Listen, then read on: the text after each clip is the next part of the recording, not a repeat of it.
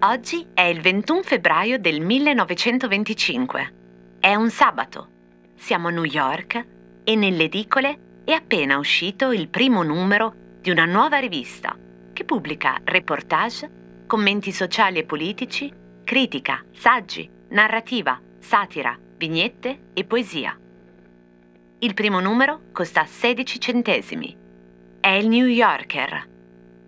Oggi costa 8 dollari e 99 centesimi e realizzarne una copertina è sogno di tutti i grafici e gli illustratori del mondo.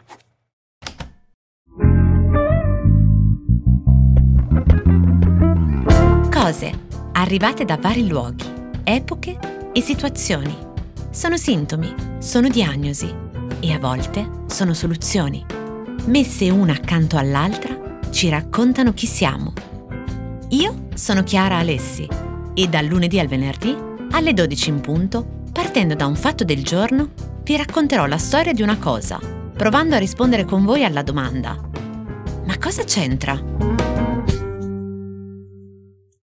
Cosa c'entra il primo numero del New Yorker con un viaggio a Baghdad?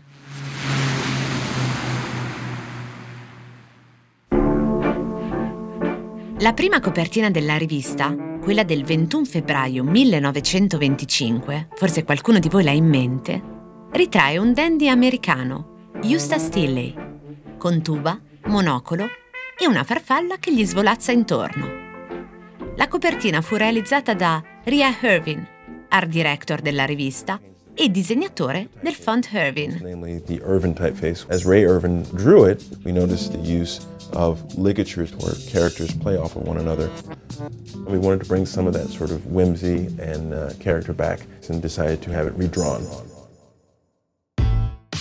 Da allora, da quella prima cover, la prima settimana di febbraio, il settimanale festeggia il suo compleanno con un aggiornamento del soggetto di quella copertina. Per cui il dandy Eustace Tilly è stato nel tempo rivisto come donna, caricatura di personaggio politico o storico, cane, punk, personaggio della scena musicale americana e a un certo punto pure hipster, sostituendo di volta in volta il monocolo con qualche oggetto particolarmente rilevante. Forse il più significativo, anzi i due recenti più memorabili, sono quelli in cui la farfalla è sostituita da un QR code nel 2013 e nel febbraio del 2021 da una siringa contenente il vaccino contro il Covid. Austin Grossman, giornalista dell'Atlantic, diede un'interpretazione di quell'immagine, che vi invito a approfondire se volete, proprio in un articolo pubblicato dal Post.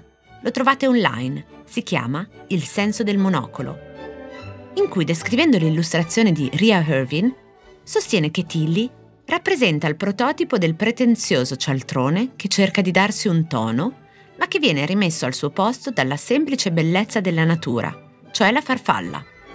In maniera un po' contorta, spiega Grossman, l'illustrazione strizzava l'occhio al lettore del settimanale che avrebbe dovuto intenderla come una sorta di noi sì che siamo sofisticati, non come questo personaggio qui sulla copertina.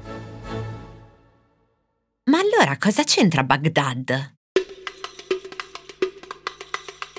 Quando Ria Irvin aveva accettato l'incarico per la prima volta di lavorare al New Yorker, aveva pensato che la rivista sarebbe stata chiusa dopo pochi numeri.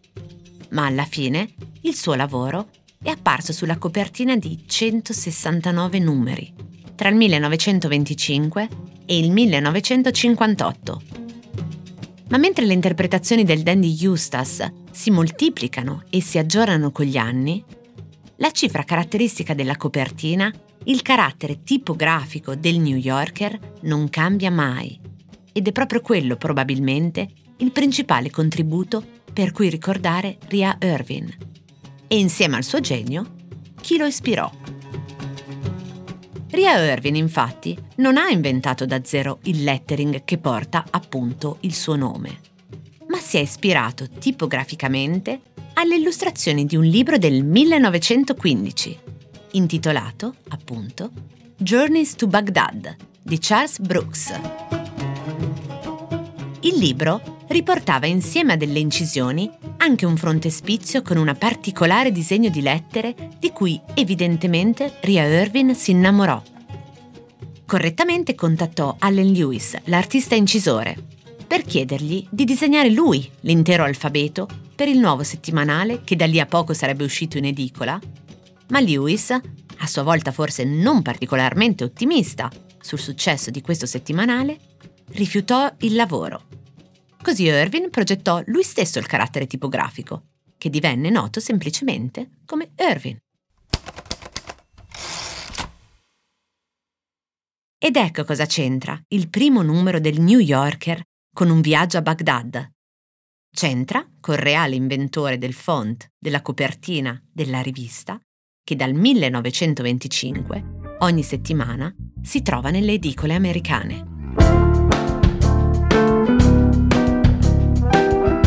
Cosa c'entra? È un podcast quotidiano del Post, scritto e raccontato da Chiara Alessi.